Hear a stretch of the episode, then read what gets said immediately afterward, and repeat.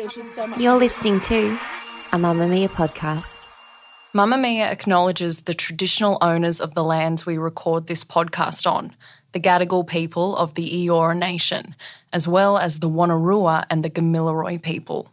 We pay our respects to their elders, past and present, and extend that respect to all Aboriginal and Torres Strait Islander cultures.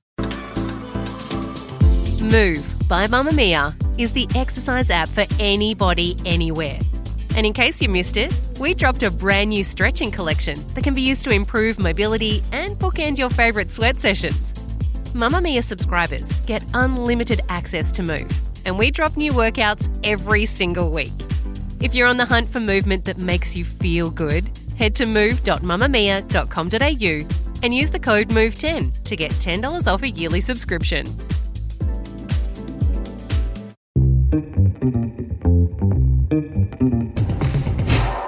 From Mamamia's daily news podcast, The Quicky, hi, I'm Isabella Ross with your evening headlines for Monday, February 6.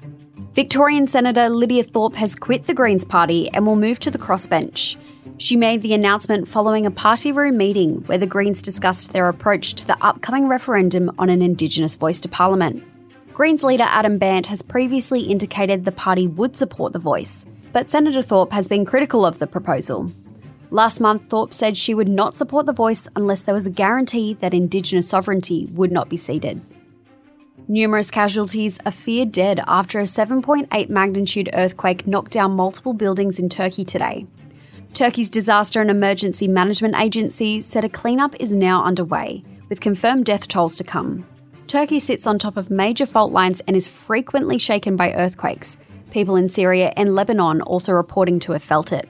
The Australian government is yet to announce if any Australians abroad have been caught up in the natural disaster.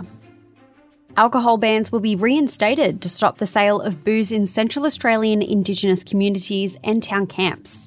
The Northern Territory government will introduce legislation next week to return the areas to dry zones, the Chief Minister confirmed this afternoon. The decision comes after Prime Minister Anthony Albanese visited Alice Springs last month amid growing frustration over alcohol fueled violence and theft in the town. A tropical cyclone will form off North Queensland in the next few days.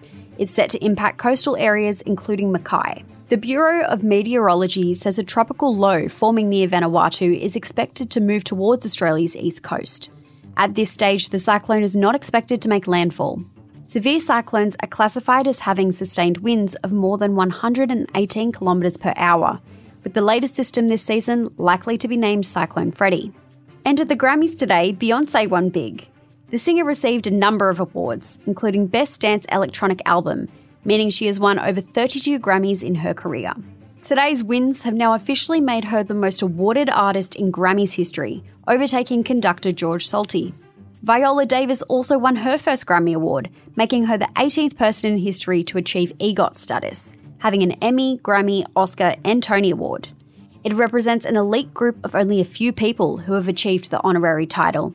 She received the Grammy thanks to the storytelling recording of her new memoir.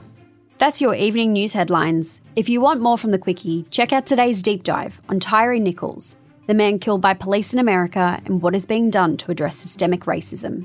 The Quicky, getting you up to speed daily wherever you get your podcasts.